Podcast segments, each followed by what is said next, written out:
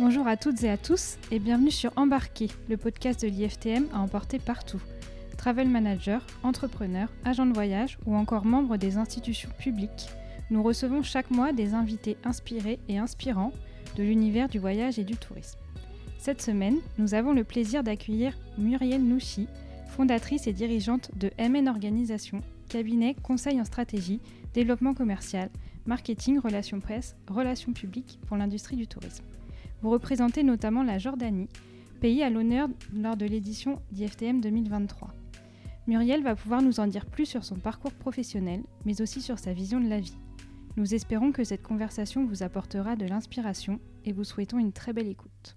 Muriel, bonjour. Bonjour. Bonjour. Merci d'être avec nous. Aujourd'hui, on va discuter de votre parcours, de votre relation au tourisme, et puis on va essayer de mieux vous connaître. Et justement, vous êtes aujourd'hui une experte de la représentation euh, de destination en France. Ce n'est pas forcément un métier très connu du grand public. Est-ce que vous pouvez nous expliquer en quoi ça consiste et comment vous faites votre travail au quotidien? Comment on promeut une destination étrangère en France? Alors, euh, bienvenue dans le pays euh, à l'honneur d'IFTM Topresa. Nous, y reviendrons certainement plus tard. Euh, en effet, notre métier, c'est de faire parler des destinations qui nous font confiance et qui pour lesquels nous sommes un petit peu le bras armé sur le marché français. Donc en fait, euh, ce sont des destinations euh, assez diversifiées qui euh, ont conscience de l'importance du marché français pour leur pays, ont conscience de la valeur du touriste français, ont conscience de l'intérêt du B2B euh, français, puisque euh, le B2B en France est très très particulier quand on compare euh, mmh. à la structure des, du, marché du tourisme dans les pays voisins.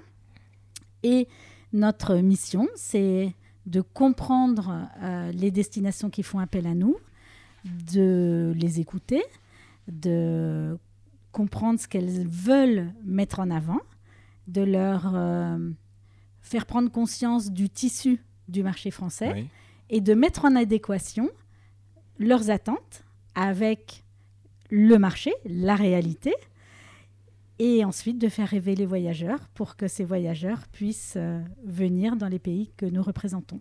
Alors vous utilisez quel canal de communication euh, particulièrement? Alors, euh, ça dépend des clients. En l'occurrence, pour la Jordanie, nous utilisons les canaux de communication B2B beaucoup. Hein. Euh, puisque nous avons une grosse mission euh, du côté des, tours opérateurs pour faire euh, programmer davantage de destinations, faire programmer des, circuits plus longs ou des séjours à la carte plus longs. Nous travaillons énormément avec les agences de voyage, évidemment, puisque les agences de voyage, au-delà du, du fait qu'elles réservent via, via tour opérateur, elles aiment également monter leurs propres produits. Hmm. Et pour ce faire, elles ont besoin d'être éduquées, elles ont besoin d'être formées, elles ont besoin d'être au courant des dernières nouveautés. Donc ça, c'est notre rôle. Ensuite, on utilise aussi des, tactiques marketing avec nos partenaires euh, Théo ou euh, agences en ligne ou agences de voyage, peu importe. Et nous montons des opérations de marketing euh, en collaboration avec ces partenaires. Donc c'est souvent des, des, grosses OP euh, marketing à 360 degrés. On va s'adresser euh, au réseau s'il s'agit d'un réseau ou euh, aux agences de voyage, au personnel de vente du Théo. On va aussi s'adresser aux consommateurs et on va activer des newsletters, des concours sur les réseaux sociaux, des campagnes d'affichage.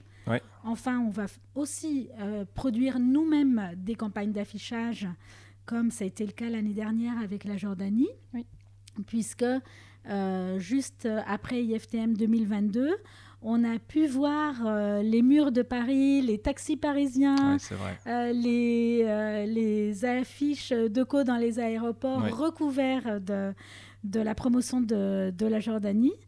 Et c'est une campagne qui a fait beaucoup, beaucoup parler d'elle et qui a été vraiment suivie de succès, puisque les chiffres, en tout cas des visiteurs, du nombre de visiteurs en 2023 pour la Jordanie, a vraiment, les chiffres ont, vraiment parlé par eux-mêmes, mais on est fiers de, de ce succès. Et, euh, et on s'adresse bien évidemment aux médias, aux journalistes. Ils sont pour nous euh, très très importants. Euh, puisque c'est eux, par l'intermédiaire de leur magazine, de leur radio, de leur programme TV, qui font rêver hein, le consommateur, qui les inspirent, qui leur montrent des belles images, qui leur racontent un petit peu le rêve jordanien. Et ça, c'est indispensable. Et enfin, euh, nous faisons également appel à quelques influenceurs et, euh, et puis d'autres choses que nous révélerons un petit peu plus tard. Mais euh, Bien sûr. Nous, nous avons beaucoup d'imagination. J'imagine. Alors, est-ce que c'est facile de représenter un pays aujourd'hui comme la Jordanie dans un contexte, on va dire, post-Covid, où la relation au voyage, la relation aussi euh, à tous les sujets sociétaux euh, euh, qui aujourd'hui sont sur son devant de la scène. Est-ce que les valeurs de la Jordanie aujourd'hui vous semblent compatibles avec les, envies, les souhaits des touristes français? Et est-ce que c'est une destination facile à représenter? Alors, il n'y a aucune destination facile à représenter déjà parce que c'est un, métier. il y a le rêve que chacun d'entre nous avons d'une destination. Et il y a aussi ce que la destination a envie euh, de, communiquer hmm. et de montrer. Donc déjà, il y a une dichotomie. Donc euh, ça, c'est pas facile. J'imagine. Et c'est notre métier de, de, de, rendre les choses un tout petit peu smooth euh, à ce niveau-là. Mais pour revenir à votre question, euh, moi, ce qui m'attire dans la représentation de destination ou de tout objet touristique, hein, euh, en général, c'est la, capacité de, ce, de cette destination à, faire rêver. Et je vais employer beaucoup faire rêver parce que c'est vraiment euh, l'essence de ce que je veux faire. d'inspirer, de donner confiance, de faire rêver, et aussi de donner les clés, les bonnes raisons pour lesquelles il faut aller dans cette destination. En l'occurrence, avec la Jordanie, ce qui était euh, magnifique, c'est que je, me suis aperçue très vite que euh, les professionnels et le consommateur étaient comme moi, avec un espèce de fantasme par rapport à ce, à ce royaume. C'est vrai que le, royaume hachémite fait beaucoup rêver. Il y a d'abord euh, des sites fabuleux hein, qui sont répertoriés au patrimoine mondial de l'UNESCO, mm. que ce soit euh, des, sites archéologiques, que ce soit des beautés de la nature. Euh, il y a des gens extraordinairement accueillants, euh, un pays qui est fait de, beaucoup de, communautés et une volonté de mettre en avant ces communautés. Et ça, c'est vraiment quelque chose pour moi qui est important quand je choisis de travailler avec ou pour une destination. C'est la valeur de, de ce que la population de, de, mes clients représente. En termes d'accueil, en termes de tolérance, en termes de sourire, en termes de générosité, euh, d'accessibilité, même si on ne parle pas tout à fait euh, la même langue. Bon, euh, tout le monde parle anglais et arabe en Jordanie, donc c'est maintenant assez facile pour un Français de se, faire comprendre. Et puis, il y a pas mal d'éducation au niveau du, du, du royaume pour qu'on ait de plus en plus de guides francophones. Et au-delà, euh, au-delà de ça, c'est un, pays, euh, et je rejoins euh, Laurence Gaborio, la directrice de l'IFTM, qui, qui a, dit dernièrement que ce pays représentait pour elle beaucoup et avait des forces telluriques mmh. qui transportaient le voyageur. Et, c'est ça que j'aime dans la représentation de la Jordanie, c'est de transmettre, transcrire, faire respirer ces forces telluriques de façon à, voilà, à donner envie aux, voyageurs de passer le pas pour aller en Jordanie et, aux professionnels de proposer la Jordanie de façon presque systématique, quel que soit le voyage, quelle que soit la saison, parce qu'on s'est aperçu par exemple cette, euh, cette année que l'été marchait très bien. Et, et, maintenant on a quand même le développement de suffisamment de compagnies aériennes c'est quoi la saison normalement, la bonne saison Quoi, la, saison août? Ben, En fait, là où le temps est le plus clément, c'est certainement le printemps et l'automne. Temps plus clément comme on l'entend nous maintenant. Oui, moins chaud. Voilà. mais, mais on est de plus en plus habitué à la chaleur. Oui. Mm. Et puis la Jordanie offre des montagnes, elle offre des endroits en altitude où on peut se rafraîchir et euh, un accès à la mer Morte euh, et aussi à la mer Rouge où on peut tout à fait l'été passer, euh, en tout cas à la mer Rouge, des vacances balnéaires avec maintenant des vols directs. Donc je dirais que c'est un pays qu'on peut visiter toute l'année. Vous le vendez très bien, ça donne, ça donne très envie. là, j'ai envie de prendre un billet tout de suite. Allez-y. Et justement, donc Muriel, c'est votre métier de, représenter euh, des destinations et notamment euh, la Jordanie, on le disait en introduction. J'aimerais revenir un petit peu sur votre parcours. Comment est-ce qu'on en arrive à représenter des destinations? Comment est-ce que vous avez créé MN Organisation? Alors, bon, j'espère qu'on a un petit peu de temps parce que euh, tout ça, c'est le, résultat d'une vie. quand j'étais gamine, au fin fond de ma, de, de ma province, euh, un petit peu déshéritée, cette province, je rêvais d'une chose, c'est d'être hôtesse de l'air. C'était le rêve de ma vie. Je voulais voyager. Je lisais beaucoup, je lisais beaucoup de romans où je m'évadais, où je voyageais. Ça, ça m'a vraiment euh, construite. Hmm. Et je voulais être hôtesse de l'air parce que pour moi, c'était euh, une possibilité de voyager et d'être payée pour ça. Et malheureusement, j'étais un tout petit peu trop petite et un tout petit peu trop ronde, donc je n'ai jamais réussi à entrer chez Air France. Et j'ai dû quand même bosser et je suis rentrée dans l'hôtellerie. Euh, vraiment, euh, après un pauvre Doug, euh, je, à l'époque c'était un Doug. J'ai connu ça aussi. j'ai dû gagner ma vie, mes parents ayant perdu patience devant tant de rêveries. Et, et, donc je suis rentrée dans l'hôtellerie chez Accor, à Aix-en-Provence. Et euh, j'ai eu, eu une chance extraordinaire de faire un super parcours euh, chez Accor. Euh, dans, et, le hospitality, vraiment ce métier de l'hôtellerie, même en hôtellerie de chaîne, un petit peu standardisé, etc., m'a beaucoup plu. Parce que déjà, il y avait des gens fabuleux qui y travaillaient. C'était jamais la même chose. On rencontrait des clients extraordinaires qui venaient de tous les pays. Donc ça, c'était cool. Et puis, euh, et puis un jour, je, suis partie euh, dans un autre univers euh, qui était l'univers du tourisme de loisirs, car je suis rentrée chez Maeva. À l'époque, c'était une filiale du Club Med. Mmh. Et je, je, courais l'Europe pour ramener des tour opérateurs étrangers, des autocaristes, etc., dans les, dans les résidences Maeva, particulièrement sur les euh, les, euh, dans les montagnes françaises pour le, pour le, ski. Et puis, bon, euh, les vies des groupes, etc. Ensuite, j'ai eu l'occasion de, je vous la fais courte, hein, de développer le, un, un, concept incroyable. location de matériel de ski, donc bon, ça fait comme ça, en le disant, ça fait pas rêver. Euh, mais avec euh, Philippe Kwaronski et toute l'équipe de champions olympiques, Annie Famos, Léo Lacroix, tous ces gens absolument extraordinaires, j'ai eu l'occasion de contribuer à, la création de ce réseau de location de matériel de ski qui est devenu le premier mondial et de partir dans une aventure euh, de commercialisation incroyable puisque c'était euh, à l'époque de, des, premiers sites euh, de vente en ligne. Ah C'était euh, les premiers codes barres, les premiers sites de vente en ligne, cette aventure extraordinaire. Et ça a été, ça a été quelque chose d'épique dans ma vie professionnelle. Et après cette aventure où j'avais atteint les sommets au sens propre et au sens figuré, je me suis dit qu'est-ce que je vais faire maintenant et je suis retournée à l'école parce que, en fait, j'avais été frustrée de ne pas pouvoir euh, mener mes études à bien.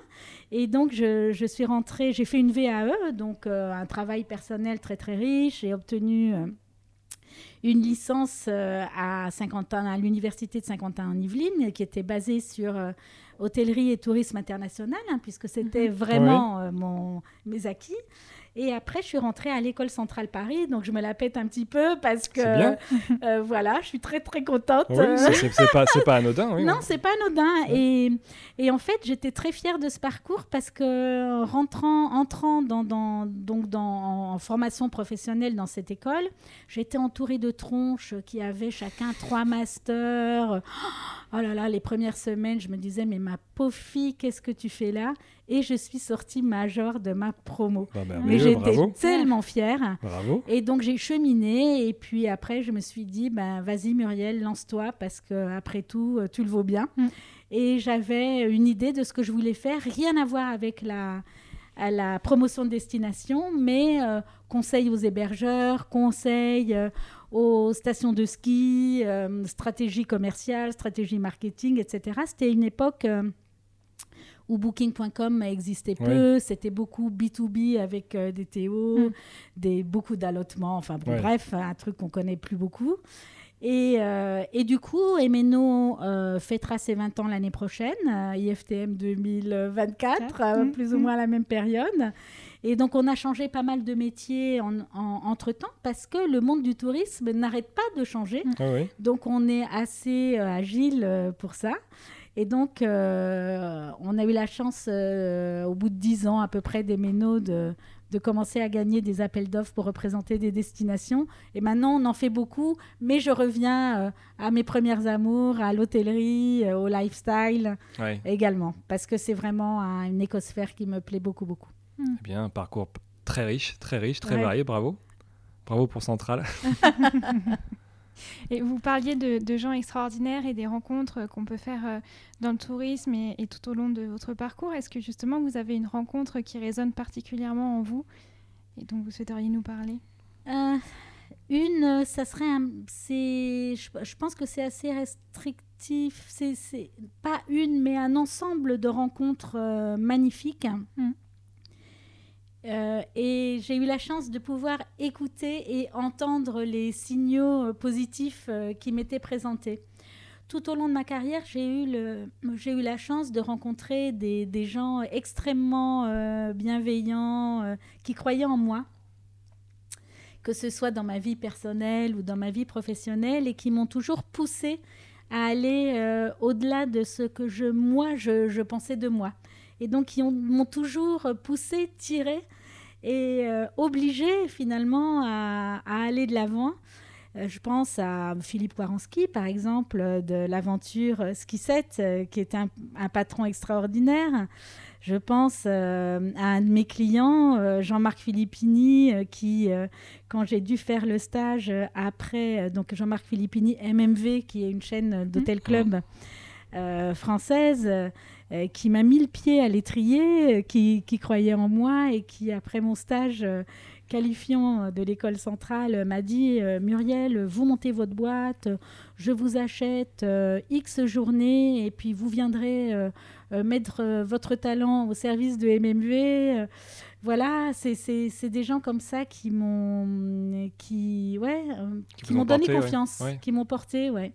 Et puis après de, de, belles rencontres. Alors dans le dans le milieu euh, de, des destinations, j'ai pu rencontrer des, des tours opérateurs, des partenaires, des partenaires comme euh, un Boris Rebenberg de, de Présence ou Mathieu Drouet d'Assurever. Bon ce sont des gens extraordinaires, des journalistes fabuleux.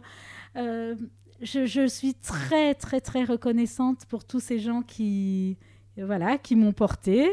Et puis un petit peu moins envers ceux euh, qui ont été moins sympas, mais ça, c'est pas très grave. Il faut les oublier rapidement. Ah, tout à fait. Oui, mais, oui, mais oui, oui. on n'oublie jamais totalement. Hmm. Alors, vous êtes une professionnelle quand même, du coup, aguerrie. Vous avez un regard particulier sur le secteur du tourisme. Euh, notre secteur a quand même connu des bouleversements significatifs euh, ces, dernières, euh, dernières, ces dernières années. Selon vous, en regardant un petit peu dans le rétroviseur, comment vous décririez les enjeux à venir de notre secteur et comment vous les abordez dans votre quotidien, dans votre réalité, dans votre travail? Donc première question, les enjeux. Les enjeux. Alors, bon, ça c'est une, une question qui est difficile parce que en fait les enjeux euh, bon moi je suis pas une théoricienne du tourisme hein, euh, je, je vois les choses. peut-être que vous constatez des voilà qu'est-ce que vous constatez qui change dans, dans, les demandes qu'on vous exprime ou dans la façon peut-être de, représenter et de vendre vos destinations? En fait euh, je, je, trouve que de, depuis quelques années il y a hum, bon, déjà une une grande attention au comportement du voyageur. Ça c'est mmh. certain je pense que euh, nos clients nous demandent d'analyser les comportements du voyageur, de, d'essayer de, faire un peu de prospective, de, vraiment les conseiller sur, euh, sur les, tendances, euh, les modes d'information bien évidemment, et puis les modes de réservation, ça c'est clair.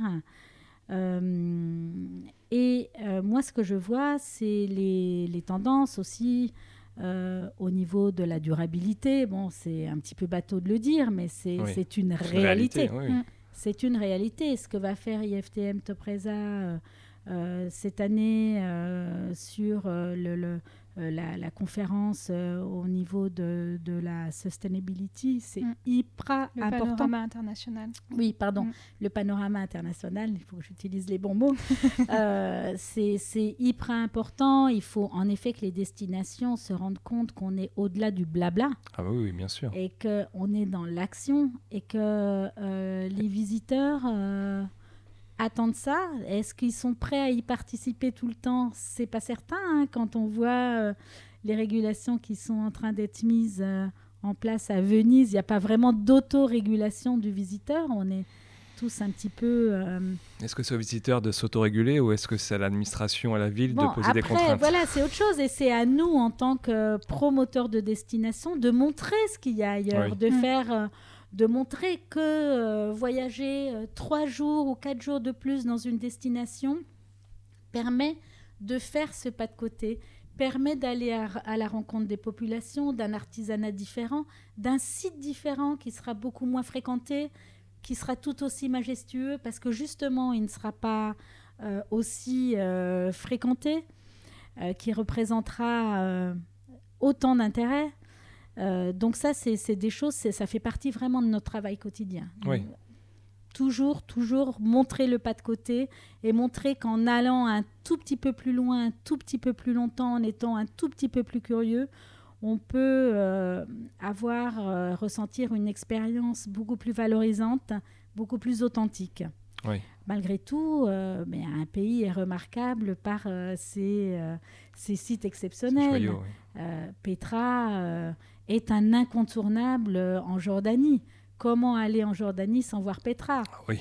Donc euh, voilà, il y aura toujours des goulots euh, d'étranglement. Mais ce que je crois, c'est que la, grande tendance à laquelle il va falloir faire très très attention, c'est l'éthique.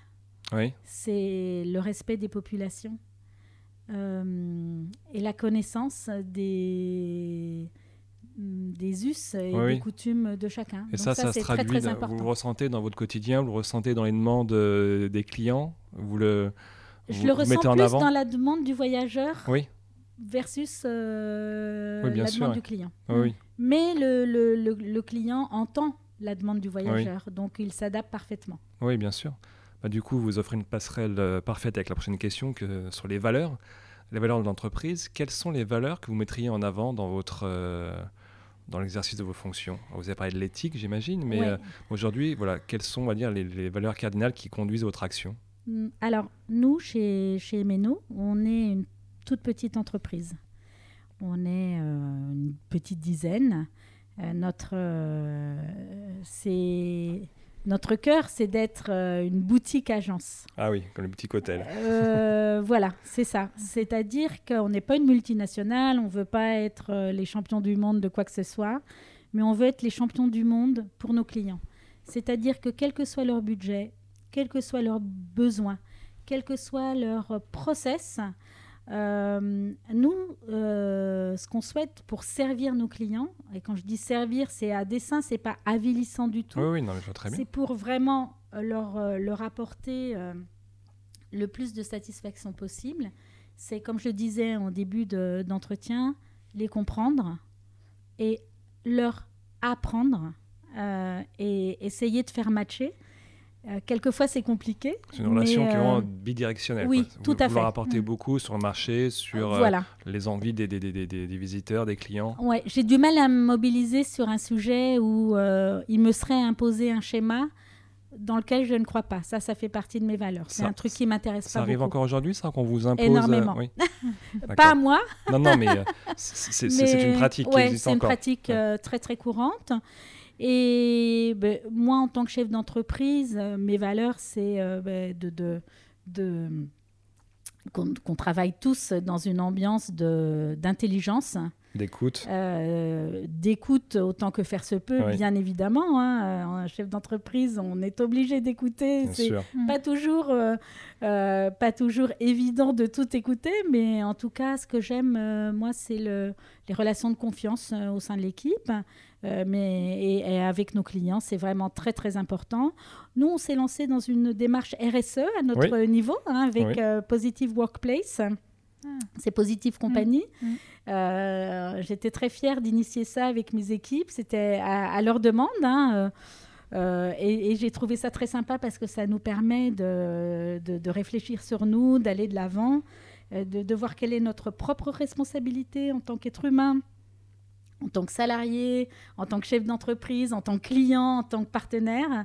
Et j'espère avoir, j'espère contribuer comme ça à, à un monde un petit peu meilleur et, euh, plus cool. Hmm Merci Muriel. Thelma. La Jordanie est le pays à l'honneur euh, cette année pour euh, IFTM 2023, on l'a dit. Est-ce que vous pouvez nous dire et nous parler de ce que ça représente pour vous d'être pays à l'honneur?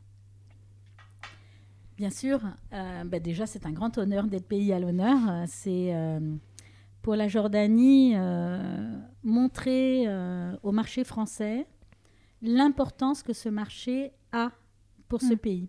C'est stratégique? C'est stratégique, oui. En fait, euh, le marché français se positionne euh, sur euh, l'échelle européenne comme le, deuxième pays émetteur de, touristes. Hmm. Après En Jordanie, après l'Italie. Après l'Italie, d'accord. parce que l'Italie fréquente beaucoup la Jordanie l'été. Ils adorent plonger. C'est vraiment des clients de chaleur et de, hmm. et, de, et de plongée. Et donc, il, voilà, mais je, on, va titiller l'Italie, il hein, n'y a pas de souci. et euh, le, le, panorama euh, de touristes qu'offre euh, la France est très diversifié. C'est-à-dire qu'on n'a pas que du tourisme de masse ou que du tourisme religieux. Ou, non, le, les clients français, les visiteurs français, c'est vraiment un mélange d'énormément de, de, diversité. Le tourisme religieux, j'en parlais, est quelque chose de très très important en, Jordanie. Euh, nous avons beaucoup de sites euh, catholiques. Il va se passer d'énormes événements euh, liés à cela, et notamment le, le, 25e anniversaire de la découverte du site euh, euh, du baptême de, du, Christ. Nous allons avoir un, congrès aussi de diocésains. donc les pèlerinages représentent une part très très importante hein, de touristes français. Mais on a également beaucoup de touristes qui vont visiter la Jordanie pour sa culture, pour ses sites UNESCO. et d'autres, et de plus en plus, qui viennent comme ça en groupe d'amis, en famille, en tribu, pour euh, découvrir la Jordanie euh, en liberté, hein, et qui vont aller euh, passer pas mal de temps à bivouaquer dans le Wadi Rum ou à courir je ne sais où, à découvrir le nord de la Jordanie qui où les circuits ne passent pas. Donc on voit un changement de, de touristes français beaucoup plus indépendants, beaucoup plus à l'aise en anglais. Oui. Hein, donc enfin. enfin, mais ça c'est dans toutes les destinations. Donc des gens plus jeunes qui sont beaucoup plus à l'aise pour converser avec les locaux. Et puis euh, on a aussi la chance, outre euh, la Royal Jordanienne, le, donc le, la Legacy, la compagnie aérienne officielle du Royaume de Jordanie, euh, nous, nous, avons aussi l'ouverture de nombreuses lignes low cost ou smart cost euh, qui permettent à d'autres publics de, de rencontrer la population jordanienne et ça, c'est vraiment top. Et, donc sur IFTM, vous prévoyez plusieurs opérations, notamment la, maison de la Jordanie. Est-ce que vous voulez nous en parler un petit peu? Alors, la maison de la Jordanie, bon, déjà, j'espère que tout le monde viendra la voir.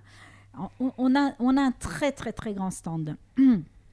Mais sur ce stand, on a beaucoup, beaucoup, beaucoup de monde, beaucoup de réceptifs, beaucoup d'officiels euh, et beaucoup de co-exposants. Et finalement, on se retrouvait un petit peu à l'étroit sur notre grand, grand stand.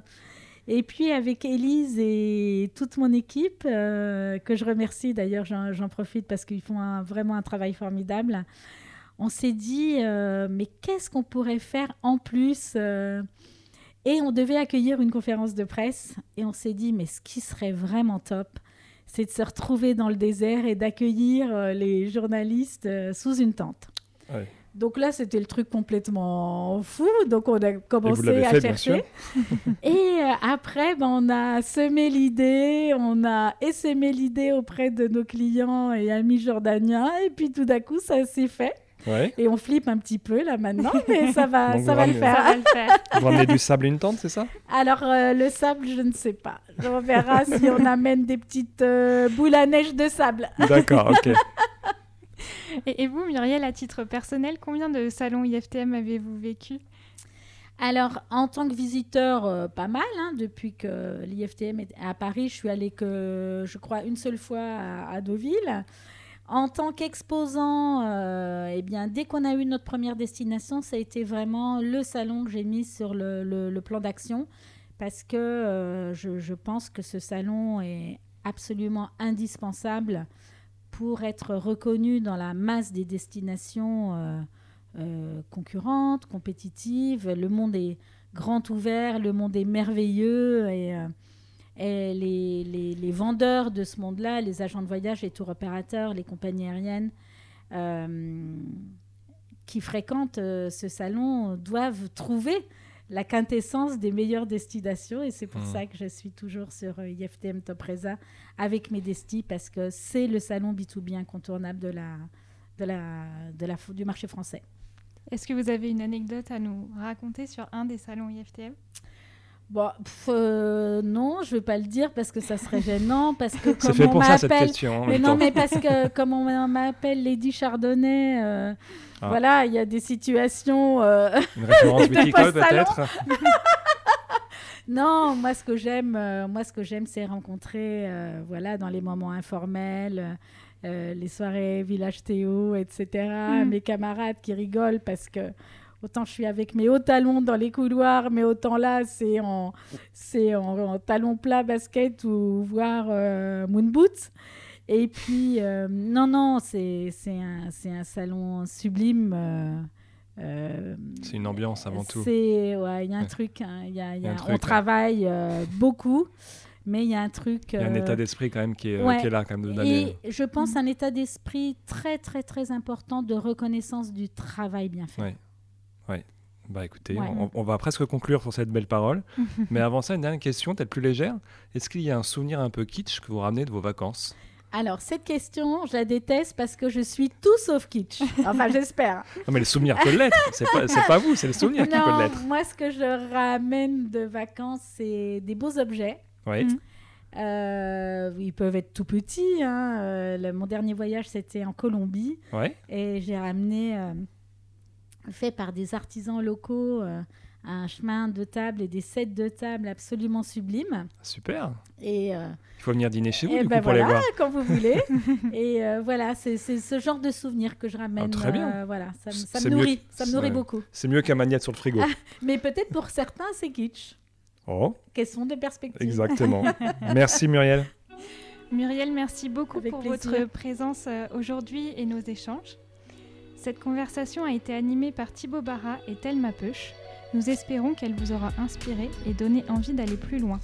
N'hésitez pas à vous abonner à la chaîne pour ne rien manquer de nos prochains épisodes. A très vite pour un nouvel épisode d'Embarqué. Au revoir, à très vite. Merci Muriel encore une fois. À bientôt et merci de votre accueil.